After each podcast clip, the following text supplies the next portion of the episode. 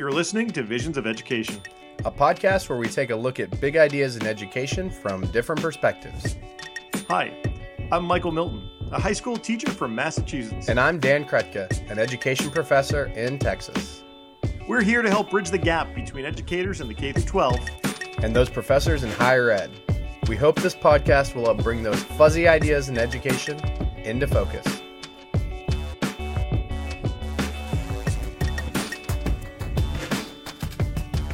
Michael, have you seen the movie Inception?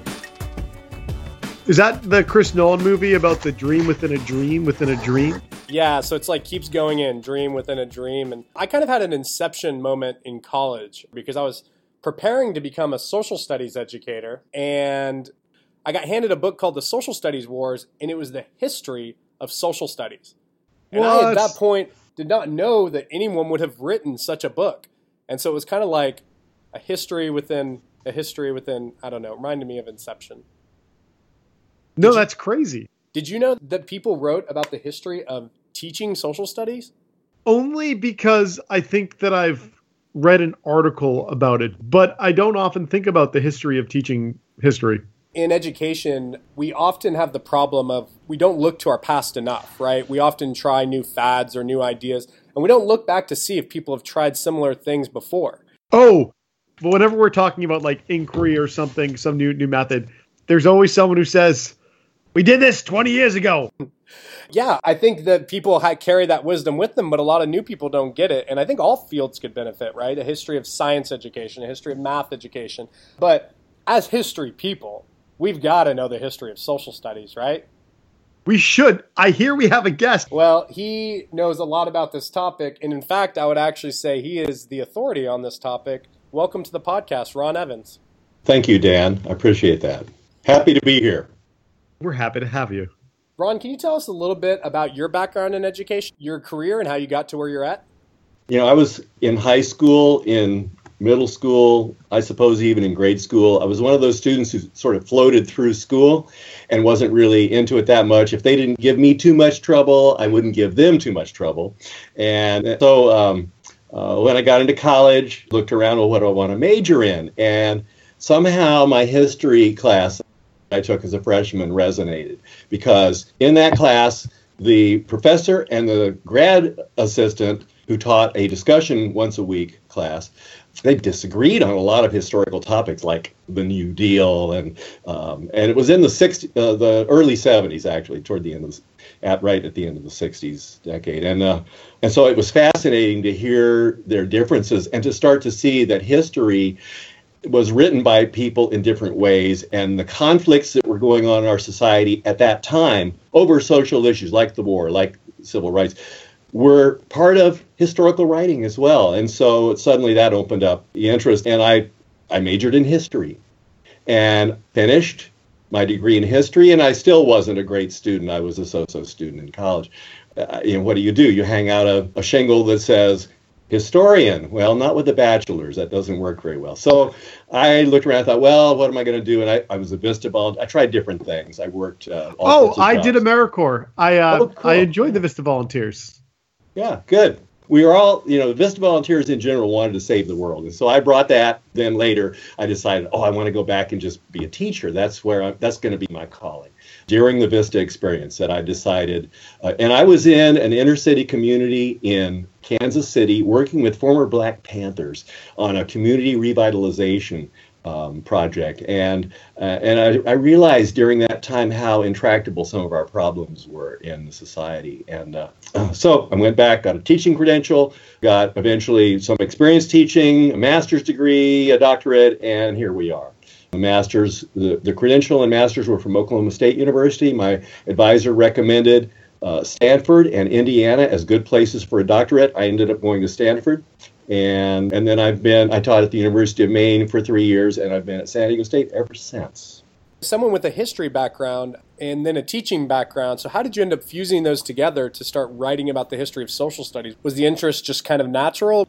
Well, a couple of things. In graduate school, I sort of read myself into writing about the history of the field. I, you know, I, I realized when I went to my doctoral program that I was already an issues centered educator, an issue centered teacher, that I used issues to help kids get interested in history. I used current day issues and ongoing, sort of persistent issues as a, as a hinge to get them hooked and interested in the topics we were studying. That sort of interest, I was looking at how can, what can I write about related to that? And I, I explored different avenues, including uh, qualitative field research during grad school.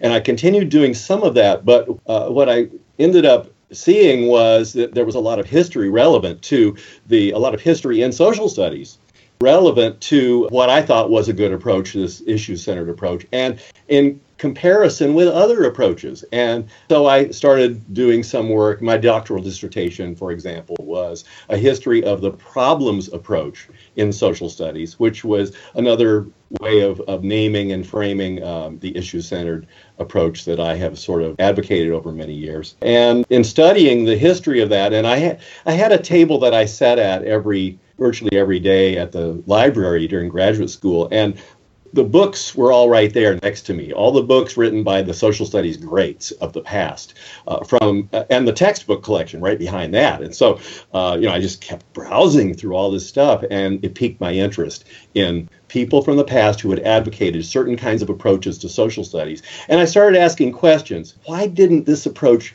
get more pickup in the schools? And why did that approach and the more traditional. Why did it last? What was the staying power behind the more traditional approach? And then as I read more, I discovered some of the works that had been done previously about the history of the field, and I was never satisfied with those works. They Hazel Hertzberg had written the most recent and useful work from 1981 or two, titled "Social Studies Reform," and and some dates, uh, 1992 to 1980 or something like that. And I wasn't satisfied. I, I liked her work in a lot of ways, but I wasn't satisfied with it. So that kept me going and, and made me want to do more writing. And uh, and I wanted to do a better job of showing what the issue centered folks had advocated over the years. So I was motivated partly by that by the desire to to write a history of an issue-centered approach, which I would describe as a, a Deweyan and uh, progressive approach to the field. And uh, Hazel Hertzberg didn't really do justice to that approach. In fact, in her book, I realized later as I kept studying, she didn't even mention Harold Rugg, who was one of the big the Rugg heroes. textbook. Right. He yeah, right. He wrote the Rugg textbooks. They made it into schools. They they embodied an issue-centered approach to teaching history and geography and the social sciences. And and, and she didn't doesn't even mention him. So I had to do that work. I felt driven to do to build a history that included the story of Harold Rugg and other advocates of different approaches and and try to understand how this had all played out in schools. Well, Ron, I really appreciate you writing your book because um, I was at the University of Oklahoma, um, where Neil Houser is, and they handed me Hazel Hertzberg's. Basically, looks like it was written on a typewriter, and there's just something about reading something that was written on a typewriter that kind of made me a little depressed. So when I saw your book, it was pretty exciting to see that somebody had taken another stab at the, the topic. Dan, how many people are handing you books? I always had to buy them. Hazel Hertzberg's wasn't even a book, but they handed me the book, let me look at it, then I had to buy my own copy. okay, that, that's what I was trying to figure out this entire time. So, Ron, can you kind of help uh, help people understand a little bit about the history of social studies because it is a very unique history to the United States. I think a lot of times, if you talk to people from other countries, they may ask, What is the social studies? Because you can sometimes see a difference between the discipline of history or the discipline of geography.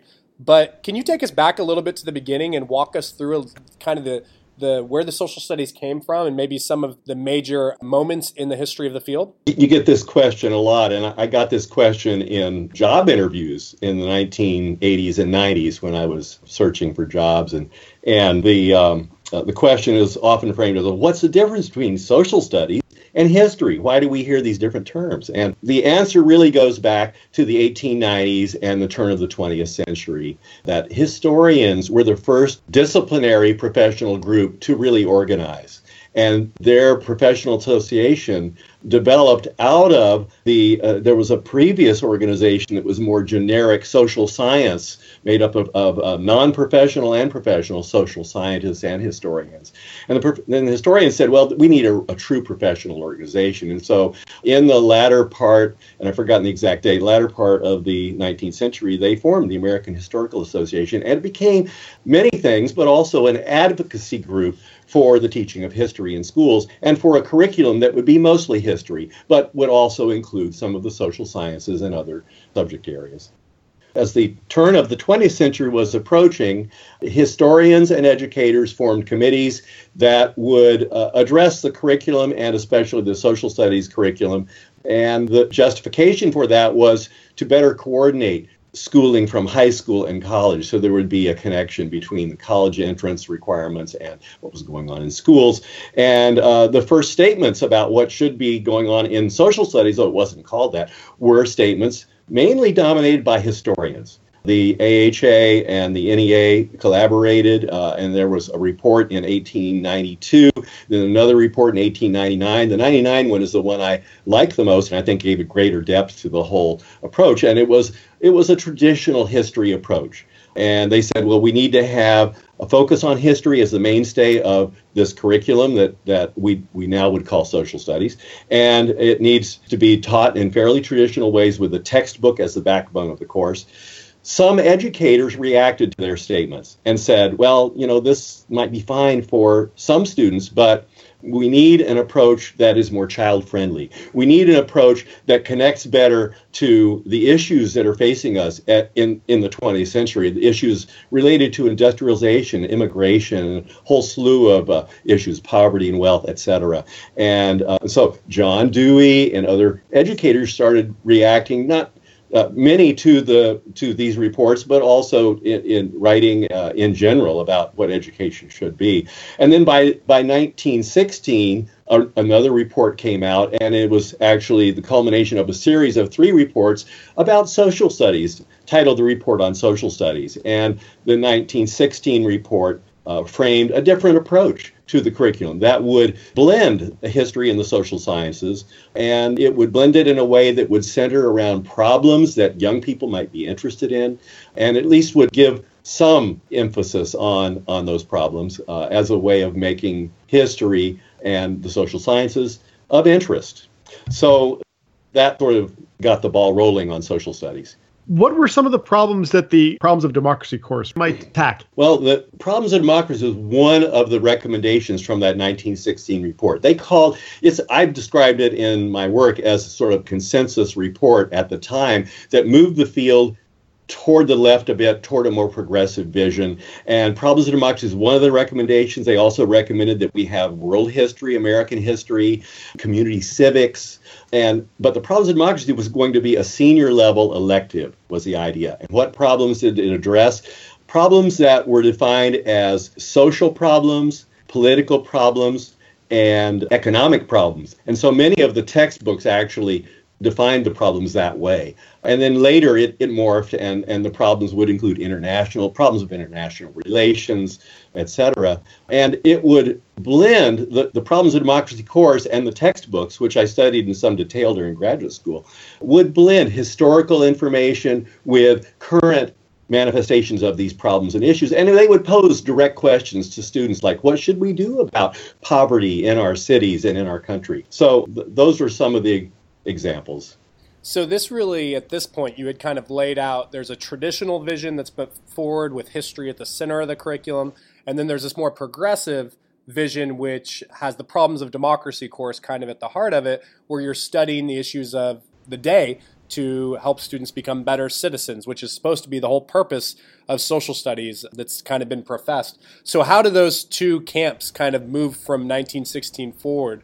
The battle lines had been drawn by after 1916, you had historians on one side saying we need this traditional history approach, we need more history continuing in the curriculum, and then on the other side you had educators and sociologists and political science, some other folks arguing for a shift toward more inclusion of the other social sciences and of present day and continuing issues and questions. And by the 1920s, there was sniping back and forth in articles, in conferences, etc and in books. And, uh, and so I try to portray that in my uh, book, The Social Studies Wars. It would have been exciting if it actually turned into a real war. Well, it's, yeah, I'm it's picturing not, like the Rebel wrong, Alliance versus the you know the Empire.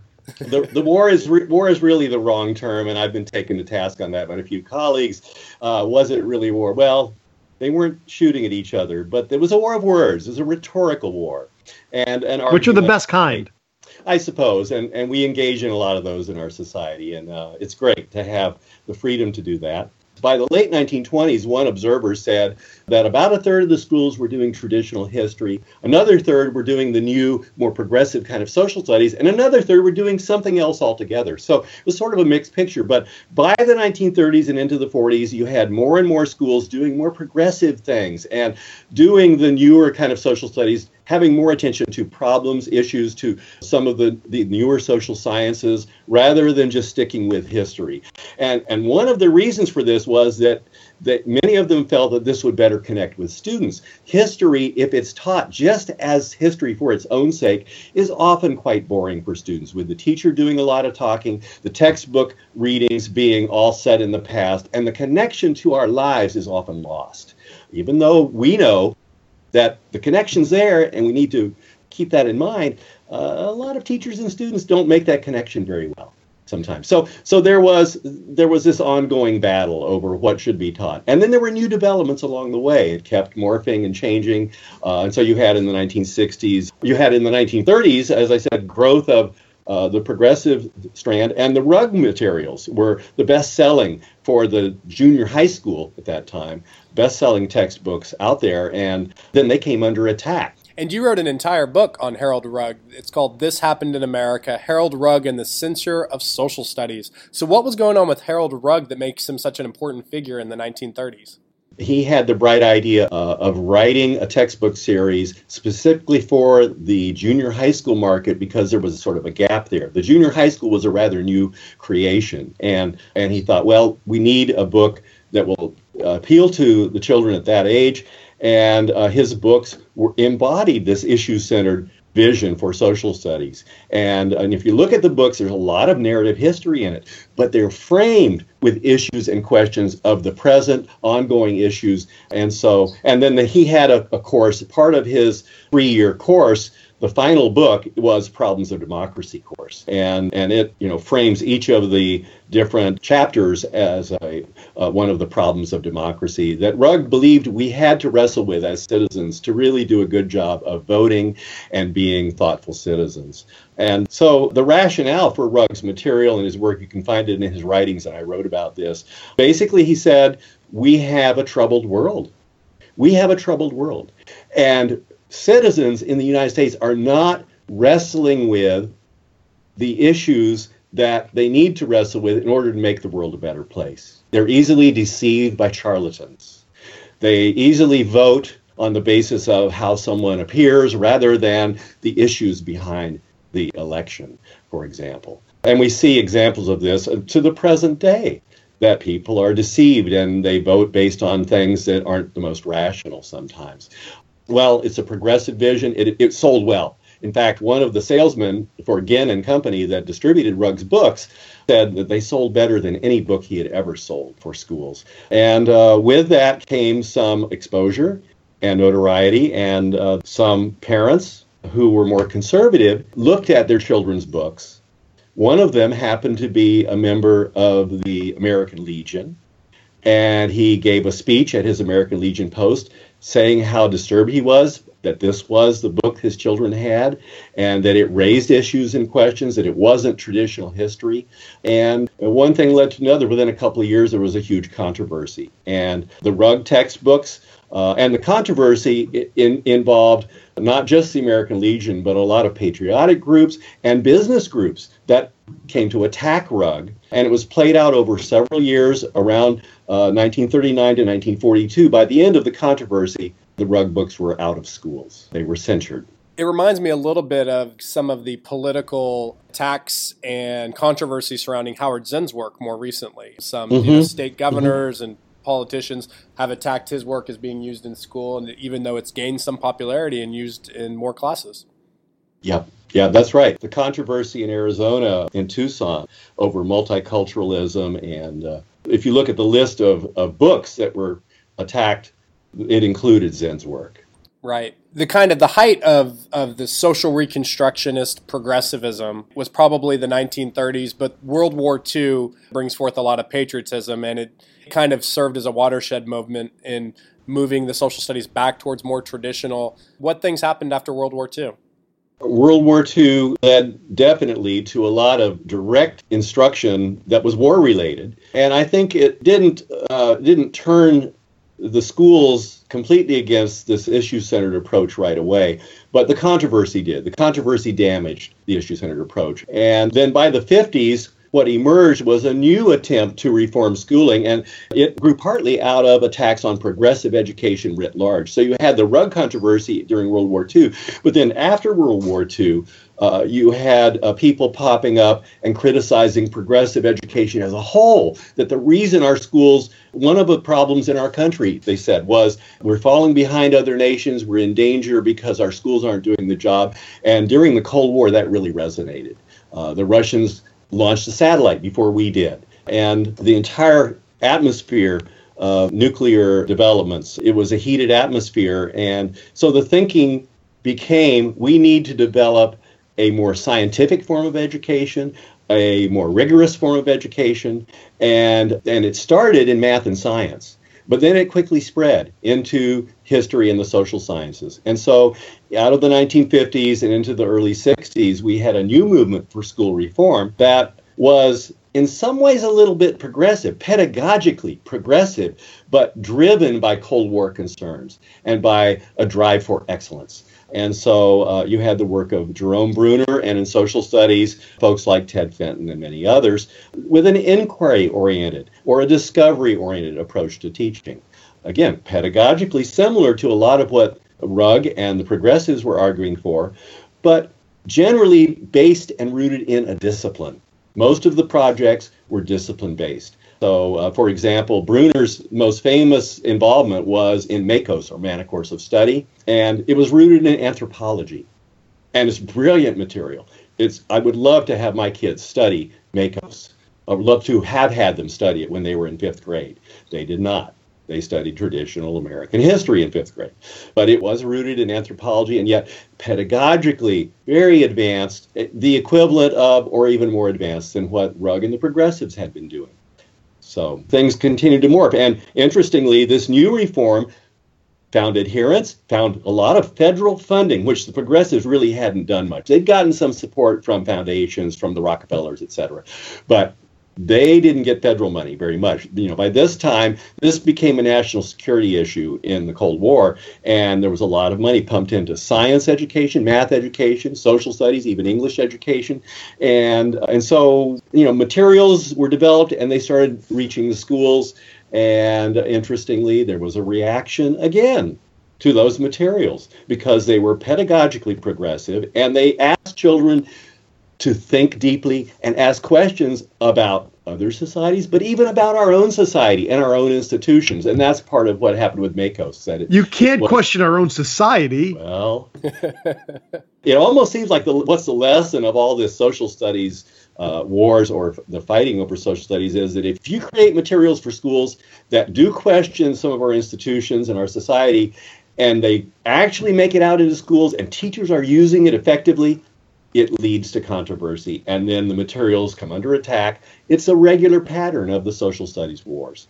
Dating all the way back to uh, Socrates, right? Who, well, uh, inf- who yeah. has uh, corrupted the minds of, of the youth. Mm-hmm, mm-hmm. So the, the new social studies had a lot of steam in the, the 60s and 70s. And so then would you say the next major movement starts with a nation at risk and the standards accountability reform movement of the 1980s? Yes, after the new social studies lost funding due to the controversy, and that loss of funding also affected the other subject areas, but it, it, it eliminated the funding for social studies. Then uh, there was sort of a period of transition, And what emerged was there was a lot of concern about why Johnny can't read, a lot of concern about basic education. And some of the folks advocating basic education had been around since the 50s, since the days of Arthur Bestor and the organization's uh, Council for Basic Education that he helped found. And that became the new mantra. And going into the 80s, you had President Reagan elected, and you had his commissioner of education appointing a blue ribbon commission. Reagan actually didn't, and the administration fought this. They didn't approve the appointment, but the appointment of the National Commission on Education that led to publication of A Nation at Risk in 1983. And I still remember, I was a teacher at the time, the headlines were huge banner headlines. Our nation is in trouble if a foreign power had imposed these educational standards on our children, it would be seen as an act of war. From that point on, we've been chasing accountability reform in the interest of improving the schools, based on the notion that the schools were failing. Okay, so that's been the trend ever since. And uh, my most recent book, Schooling Corporate Citizens, traces the history of accountability reform and its impact on social studies. Our recent guest in episode 36 was David Berliner, who wrote The Manufactured Crisis, which basically argued that the whole crisis was manufactured and continues to be. A lot of the panic about education relates to scores on tests that oftentimes don't tell the full picture, like PISA scores and why we do worse. And I think David did a great job of pointing out a lot of the countries that do better than us on those tests, we don't want their education systems. They're test factories. They prepare you as test takers, not as creative thinkers. And a lot of those countries actually have tried to adopt more models from the US that bring forth creativity and things like that. The accountability reform movement is still having a lot of influence to today. Can you kind of tell us a little bit about where you think we're at today and some of the insights social studies educators could glean from this history? We're still in the middle of a middle phase of accountability reform because most of the reformers and I think a lot of educators aren't questioning some of the basic assumptions. And what reached the extreme phase of No Child Left Behind and mandated testing, mandated by the federal government from grades three through eight, and then a slew of testing in other subjects as well, state by state. With testing, a lot of testing in social studies, virtually every state doing that as well. It's unraveled a little bit in recent years. We shifted, and Obama kind of took what had happened under Bush and it morphed a bit. It's become a little more flexible. And with the Common Core development, which actually started before No Child Left Behind, the movement toward that, it has created a space where teachers have a little more flexibility, but it's still within the larger framework of systemic reform with using standards and testing to improve schools, with the idea being that the schools will compete for better test scores, we'll be able to compare districts, we'll be able to compare states, we'll be able to see how we're really doing in this world of education and keep improving. It hasn't really worked out that way to this point in terms of verifiable evidence that we're improving schools or that the schools are a better place than they were a few years before all this happened. So, where are we now? In social studies, social studies has largely been neglected in recent years. It's been on the back burner throughout accountability reform. Why? I think partly because while the advocates of reform gave lip service to democracy and social studies was part of the curriculum, they didn't emphasize it. They emphasized the human capital focus on developing people who could do math, who were literate, who could be good employees, and social studies got less attention. There were battles in the 90s and 2000s over whether social studies should be t- tested. And social studies educators even came down on different sides on this question because it, you're damned if you do and you're damned if you don't. There's the cuss word for the session. if you go with the testing, then we know that it diminishes teacher freedom and autonomy to do interesting inquiry oriented et cetera stuff that tends to lead to a more toward more textbook teaching and coverage of the content, a race through the content to prepare students for the test, teaching the test.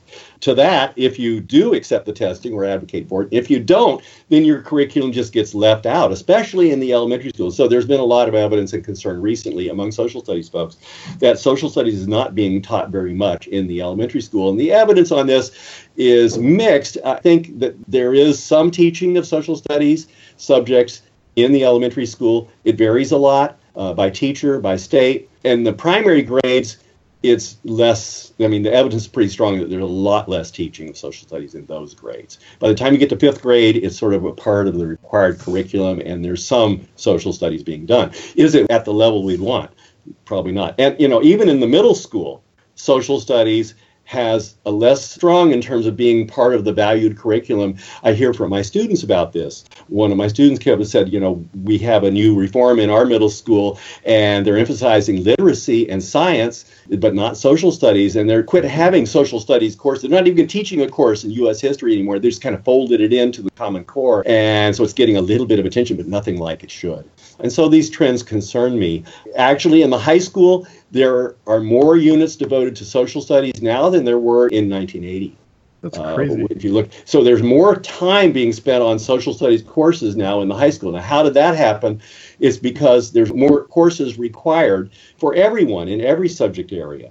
Instead of having a, a curriculum in the late 70s and 1980 or so that was heavily elective curriculum. Students had choices. We've gone toward a more uh, rigorous requirements for everyone and so there are more courses required in math in science in english in social studies for all students in the high school. Uh, so we've they've actually increased the number of courses. But again it's it's still on the back burner in terms of what is the emphasis who gets the money to improve the curriculum or, or develop uh, innovative projects etc There's been a lot about the loss of civics in high school. Is that a trend uh, nationwide, or is that just something that people sometimes throw out there? No, I think it's a real trend. There have been a lot of folks uh, expressing concern about it. And civics, of course, is really at the heart of social studies. The trends over the period of accountability and systemic reform have been toward more and more focus on discipline based courses, traditional kinds of social studies curriculum. And civics, it doesn't fit that.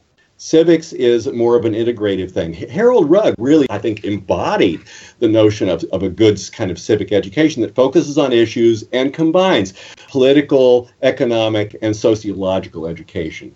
Ron, I have two takeaways when I look at the history of social studies. One is the early bird gets the worm. The fact that historians got their act together and advocated for history in schools may have had a lasting influence on the field of history being at the center of it. It'd be interesting to think if political scientists or anthropologists or sociologists had been more aggressive initially. And then, secondly, I just want the problems of democracy course back. You know, Michael, we talk about this stuff all the time. I think a lot of teachers would really have fun with putting the problems of democracy at the center of the course. And isn't that the heart of what citizenship education should be? I think it should be. And I was aware of problems of democracy when I was a middle school and high school teacher, and I did that. I put those issues and problems at the center of our curriculum, and I used the historical content in ways that would bring us to discussing those issues. So I did both. I taught history, but it was centered in and linked to current issues. And we had great debates about current issues and issues of the past that still resonated for us. Conscription is an example that comes to mind during the Civil War as one of the topics within that. And should we have a draft? Yeah, that those are I think valid takeaways. We should be raising questions to what extent are our schools raising the issues that citizens need to deal with and be prepared to understand and vote on and take action on. We need that in our curriculum. So I definitely agree with that. Another is that teachers have choices. These different camps in the social studies wars, from the traditionalists to the Brunerian kind of uh, uh, inquiry or discovery oriented folks, to the issue centered, to the social justice folks, which is kind of an, a branching off of issue of the issue centered and progressive.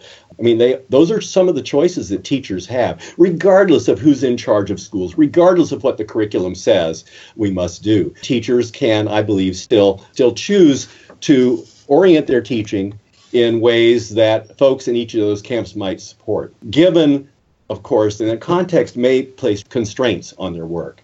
That's what my students tell me, of course. Well, I'd love to do this, Professor Evans, but you know we have constraints. We have a test. We have to teach toward the test. Thankfully, in California, there's been a rollback in the tests, so there's less testing of social studies and history, uh, and uh, and teachers have a little more freedom. Uh, th- another takeaway that means something to me, and that uh, I think especially comes to bear in the uh, recent history in um, schooling corporate citizens is that money has influenced a lot of this stuff.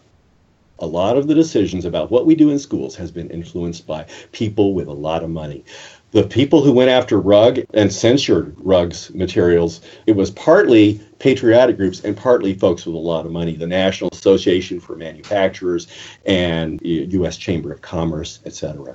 And in more recent years, we've seen business driven reform, accountability reform, again, driven by an economic conception of what schooling should be about, and folks with a lot of money calling shots, saying our schools are broken, We've got to fix them, we know what we need to do follow this mandate and schools will improve. Well, schools have changed, but I'm not sure about improvement.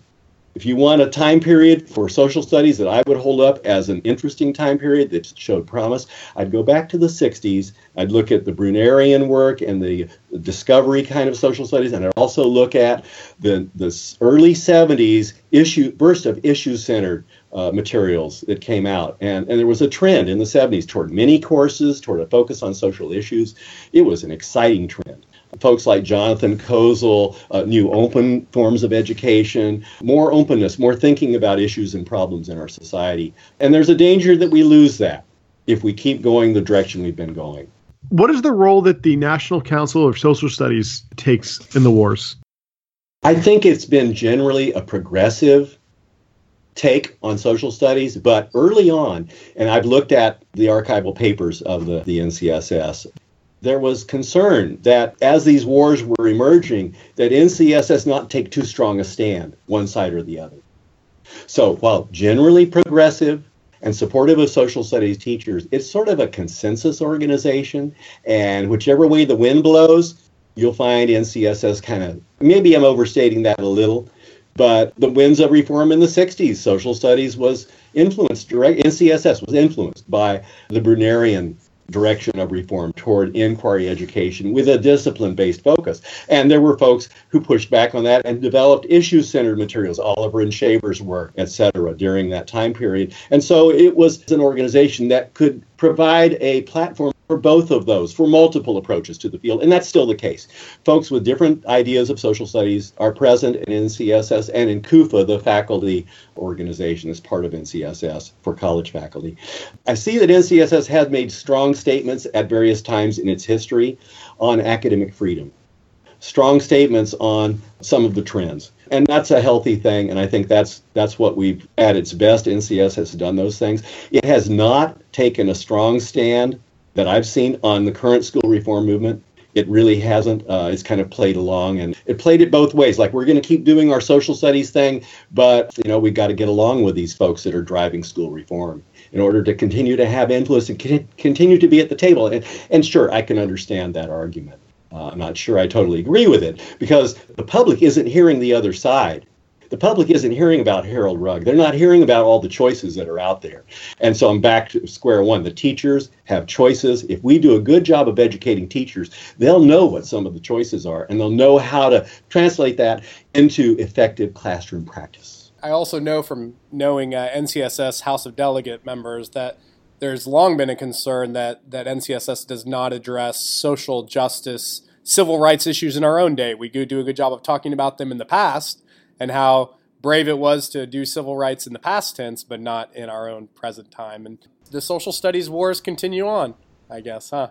I guess so. I mean, it's it's interesting to study and interesting to talk about. It's fascinating and it's political, and and you know you see all the choices when a controversy comes out, and and it will. I mean, we just had one a year or so ago over AP U.S. history, right, in Colorado right. and other states. Yeah. Well, once again, all these different people come out of the woodwork and they have something to say about it, and all the choices are represented by the people who comment on it very often. And so fascinating. So, well, this has been great. In the social studies wars, I want to be Lando Calrissian. cool. I don't know if that's an actual role. How about Harold Rugg? Can you be a Harold Rugg? Sure. I just really like Star Wars. That's that was the Star Wars reference I was told you I was going to. okay.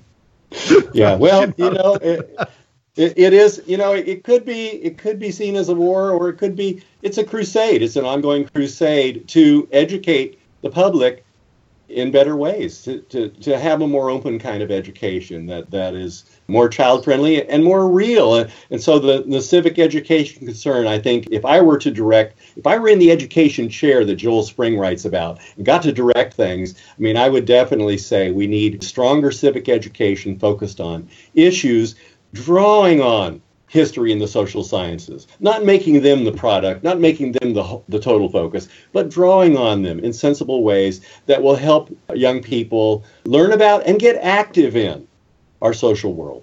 Well, thank you so much for joining us today. Thank you. You've been a great audience for uh, my uh, musings. Thank you. So, where can our listeners find you, your books, and your work online? Probably the best place to look for it is Ronald W. Evans at WordPress. And if, if you can remember my affiliation, San Diego State University, so there's a link there that goes to a, a little website I created and it lists my books and we will link to those in our show notes so everyone can get them. And I do highly recommend uh, Ron Evans' books. I've read two of them and found that they really helped me understand a lot of these continuing issues. And we certainly hope to continue the discussion online at NCSS and in other places. And if you're anything like Dad, people will just hand you the books. well, I have heard of this happening with my a few of my books where someone thought it was so interesting that they handed it for free to someone else and said, "I want you to have this because that's how Dan it. only gets books. People just give it to him. Everyone continues cool. the tradition. Yeah. We're all about sharing the learning at the Visions of Education podcast. Tweet us at Visions of Ed if you're doing something creative in the classroom and if you haven't already, subscribe to Visions of Education on iTunes, Stitcher, Google Play, or we can do a live show in your house. Mm, that depends on where you live and what kind of snacks you're providing.